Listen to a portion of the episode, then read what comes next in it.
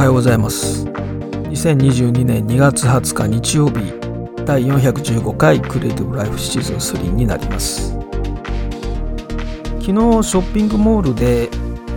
新しいお茶がありましてですね、新しいというか、後で調べたら2020年に出たものだったんですけれども、でそのお茶にですね、多いお茶ってありますよね。多いお茶の抹茶お抹茶っていう、名前の商品ですけれども、でちょっと知らなかったので、新しいお茶なのかなと思ったんですけれども、そのシールが貼ってあってですね、認知機能の精度を高めるっていうシールが貼ってあったんですね。で私はライフワークで認知症をずっとやってるので、認知機能の精度を高めるとか目に入ったので、どういうことかなと思って、ですぐその場でですね、スマホでネット検索したらば、これ、伊藤園、多いお茶なので伊藤園なんですけれども、抹茶プロジェクトっていうのをやっていて、その第1弾の商品だったと。ですから2020年の12月にこの商品は出てるんですけれども、でどういうことかなと思って調べたら、食品産業新聞社のニュースサイトにですね、2020年の11月の記事ですけれども、抹茶で世界を変える伊藤園が認知機能の課題解決へプロジェクト発足という記事が出ていて、要するにその抹茶に含まれるテアニンっていう成分、これが脳神経保護作用を持っていて、継続的に摂取していくと、その中高年の認知機能の一部が改善すると、そういう研究結果が出たということで、この伊藤園っていうのはカテキンのその基礎研究をベースにして、そのお茶の成分というのが脳機能に与える効果、これを科学的に証明するという研究をやってきている。20年以上やってるんですよね。でその結果が出たということで、この抹茶を主軸にした人生100年時代に貢献する健康創造プロジェクト、伊藤園抹茶プロジェクトというのを2020年の11月18日にその発表会をやって立ち上げましたと、そういう記事なんですけども、でその第1弾の商品が、この多いお茶の お抹茶と、抹茶におがついてお抹茶っていうね。で実は私はお茶が好きでですね、毎日緑茶をもう 何杯も飲んでいたわけですけども、前に遺伝子解析をやったっていうお話をねしました。これ1月の22日のですね、第386回の時にジンクエストの遺伝子解析をやりましたという話をしたんですけれども、その遺伝子解析の結果で結構厳しい結果がいくつか出ていて、それはそれを見て生活改善をしてるんですけれども、実はその緑茶の健康リスクも判明しまして、でこれはその参照文献、その第386回を聞いていただければ分かるんですが、参照されている論文を見るとですね、結構納得のデータだったといいますか、なるほど、そういえばそうだなっていうのがありまして、でちなみにこのジンクエスト、私はジンクエストというベンチャー企業の遺伝子解析を使ったんですけれども、遺伝子解析をすると、300項目以上のですね、健康リスク、体質の遺伝的傾向というのが分かります。例えば肥満の傾向であるとか、アルコールの分解能力などの体質とかですね。でそういったことを、知ることができて、さらにその一番有効な最も最新のですね、研究論文を参照できるんですね。でこの緑茶は健康にいいからとかっていうふうから飲んでたわけではなくて、単に好きだから飲んでたんですけども、緑茶のね、利点っていうのはすごいあるんですけど、自分にとってはね、ちょっとリスクだったと。飲みすぎはダメっていうことでもあるんですけどもね。で、影響の小さいお茶としては、ほうじ茶とかね、麦茶とかっていうのは大丈夫なんですね。ですから半々にそれからするようにしました。この遺伝子解析して分かったので、半々にして飲んでます。だから緑茶だけ飲んでたので、ずっと毎日ですね。だからそれは、そのまま飲み続けていると、こうなりますよっていう結果が出てたので、でそれはいろんなね、その参照されている論文を見ると、なるほどなるほどと、それで緑茶は好きだったんだけど、ちょっと今量を減らしていたので、この多いお茶の新しい商品もちょっと知らなかったんですけれども、だからこれ遺伝に関することって病気になってもその原因がわからないということはありますよね。なんか原因不明なんだけど、ね、その体不調だっていう時がありますよね。で、そういうのはその遺伝子の側面からですね探っていくっていうのは一つあると思うんですよね。確実な情報ではないし、あくまでもその統計ではあるんですけれども、そのヒントを得られるという意味において、遺伝子の解析っていうのはなんか余裕があったらね、ちょっと情報を集めてみて、そこそこちょっと何万円かねお金はかかりますけれども、本当に有益な情報、もちろんそれを自分でその自分の遺伝子の情報をもとに自分で調べていかないといけませんけれども、非常に有効なのでおすすめしたんですけれどもね。で、このお茶をですね、にその認知機能のっていうのがあったので、それは伊藤園がやってる研究プロジェクトのことだったので、そのあたり私ちょっとね見落としていたので、ちょっとこれからねチェックしていこうかなと思いました。フォーブスジャパンの昨日の記事で Amazon の収益構造をめぐる大きな誤解ということで、要するにその通常のですね、一般的な小売事業者と Amazon は比較できないよと。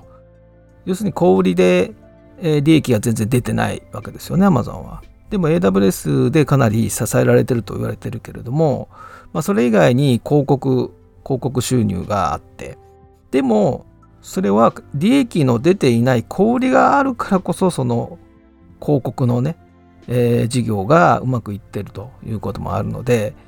要するに Amazon のような巨大な IT コングロマリットというのは、事業別な利益構造を見てもですね、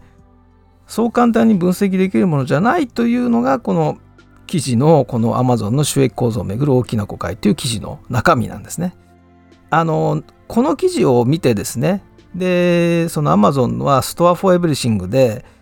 何でも売るというねことで、もともとはAmazon っていうのは本屋さんだったわけで、一番最初はねネットの本屋さん、ジェフ・ベソスが、書店本屋さんを開業するセミナーに参加して、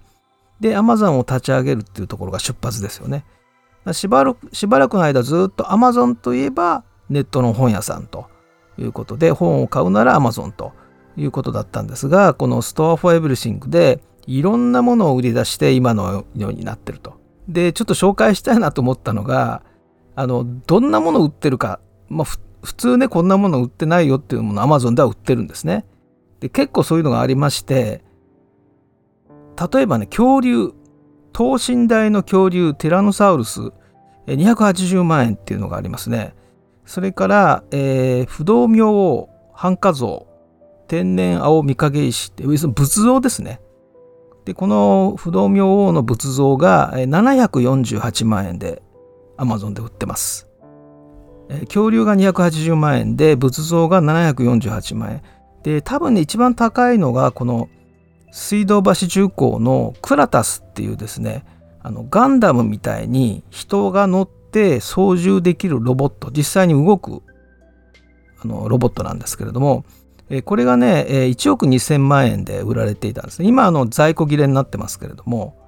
でこの水道橋重工のクラタスっていうのは、2017年だったと思うんですけども、日米ジャイアントロボット決戦っていうのをやってまして、でアメリカにですねメガボッツっていうやはりロボットを作っている会社がありまして、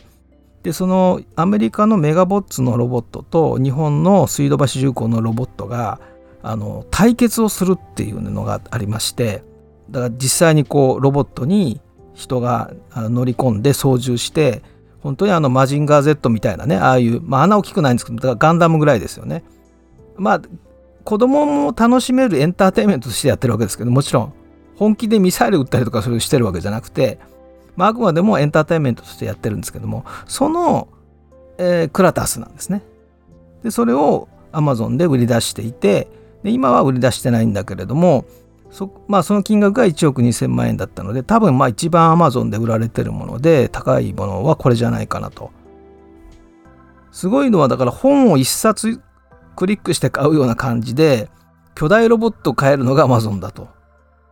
で、このロボットのですね、クラタスのですね、まあ今はね、この売られてないんだけれども、コメント欄がもう大喜利になっておりまして、281個の評価がついてるんですね。もうこの時点でありえないですよね。1億2000万円のロボットに評価がついてる、買いましたという評価がついてるんですね。で、そのコメントがちょっと今いくつかご紹介しますと、ですね、ちょっとお値段は張りますけど買って損はないと思いますとかで一番上に出ていて、私は買い物や旅行、出勤の際に使用しておりますとかね、地上警備用に複数台導入しましたが、レーダーと組み合わせて使用すると効率的に防衛できますと。まあ、コメント欄が、まあ、いわゆるその大喜利になってるんですよね。ちなみにね、じゃあこのページ見たい方はですね、これね、Amazon で検索しても出てきません。で、Amazon、キーワードトラップになってるので、Amazon で検索するとなんかアダルトな商品が出てくるので、ちょっと注意が必要で、Amazon では検索せずに、Google 検索で水道橋重工クラタスと、水道橋博士の水道橋ですね。で、重工、水道橋重工で、カタカナでクラタスですね。で、Google 検索すると2番目ぐらいに Amazon のページが出てきます。という、まあ、Amazon ならではと言いますかね。まあ、何でも売ってる Amazon の、まだまだありますけどもね、こんなもの売ってるのかっていうのがありますけどもね。はい、ノートがですね、岩手県と連携したということで、全県立高校63校と県の教育委員会がノートでの情報発信を開始したということで、昨日ですね、金曜日かな、18日の金曜日にノートが岩手県と協定を締結と。で、県立高校が実施する探究的な学びの活動状況を分かりやすくこう届ける、情報発信していくと。で、岩手県内の全県立高校63校と、岩手県教育委員会がこのノートを使って情報発信をすると。ノートのプロ、ノートプロっていうのがありますよね。のアカウントを開設して、で、情報発信すると。で、ノート社はですね、このサポートとか研修を提供するということなんですね。で、このノートがですね、この教育支援プログラムというのをやってまして、私も非常に素晴らしいなと思って見ていたんですけども、このノートの出前授業っていうのがやられてるんですよね。全国の小学校、中学校、高等学校、特別支援学校などで、ノート社がですね、無償で出前授業っていうのをやっている。そして、ノートプロっていう、これはですから通常だと企業向けだと有料だと思うんですけれども、それを無償で提供し、運用もサポートするということで、それのまあ一環ですよね。この岩手県との提携というのはそういうことだと思います。ノートのブログを見ていただければですね、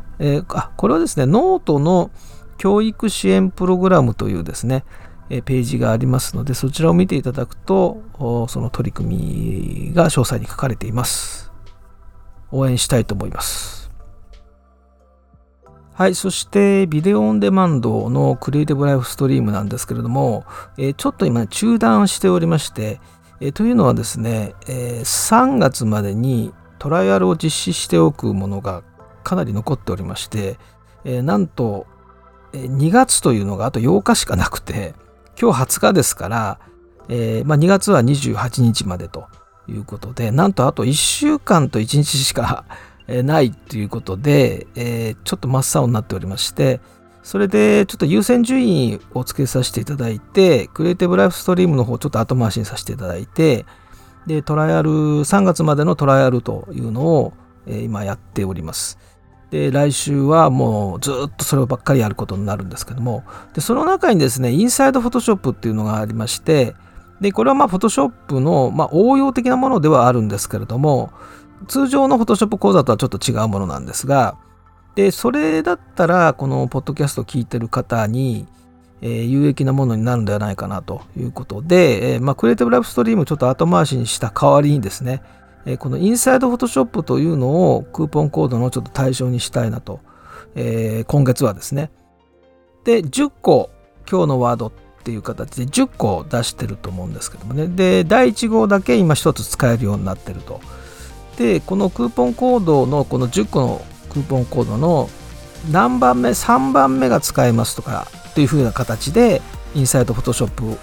を視聴できるような形にしたいと思ってます。で、これはもう来週多分すぐに出せると思いますけれども、インサイド Photoshop はいろいろあるんですけれども、いくつかあるんですけども、その中の一部をですね、Vimeo の方に出しまして、で、クーポンコードが通るような形にしたいと思います。またお知らせしたいと思います。はい。そして26日土曜日、今週、来週ですか、来週1週間しかないんですけど、2月は26日の午前10時から第22回 Photoshop ライブで色彩と光の仕組みの3回シリーズの第2回理論編をやります。参加希望の方はお知らせください。それではまた明日。